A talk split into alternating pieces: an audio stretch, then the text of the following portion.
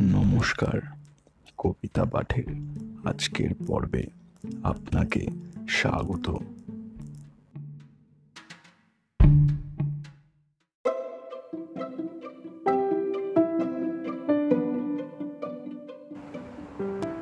আজকে আমার নিবেদন কবি সুকুমার রায়ের বিখ্যাত চির নতুন কবিতা, বিজ্ঞান শিক্ষা। কবিতা পাঠে আমি সাহেব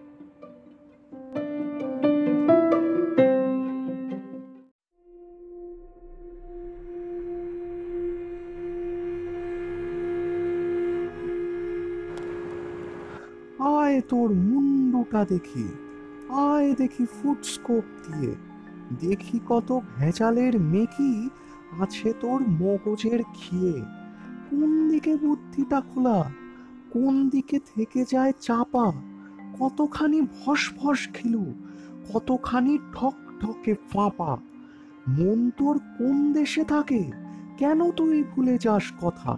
আয় দেখি কোন ফাঁক দিয়ে মগজেতে ফুটো তোর কোথা? টোল খাওয়া ছাতা পড়া মাথা ফাটা মতো মনে হয় যেন। আয় দেখি বিশ্লেষ করে চোপড়াও ভয় পাস কেন? কাত হয়ে কান ধরে দাঁড়া জিভখানা উল্টিয়ে দেখা। ভালো করে বুঝে শুনে দেখি বিজ্ঞানে যেরকম লেখা। মুন্ডুতে ম্যাগনেট ফেলে বাঁশ দিয়ে রিফ্লেক্ট করে ইট দিয়ে ভেলোসিটি কষে দেখি মাথা ঘোরে কিনা ঘোরে।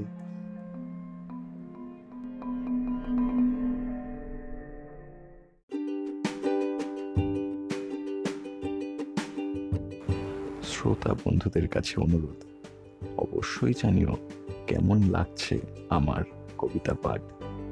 আর শেয়ার করতে কিন্তু ভুলো না, তোমার শেয়ার আমায় পৌঁছে দিতে পারে বহু মানুষের কাছে। এছাড়াও, আমার আপকামিং এপিসোডসের আপডেটস পেতে সাবস্ক্রাইব করো আমার চ্যানেল ধন্যবাদ।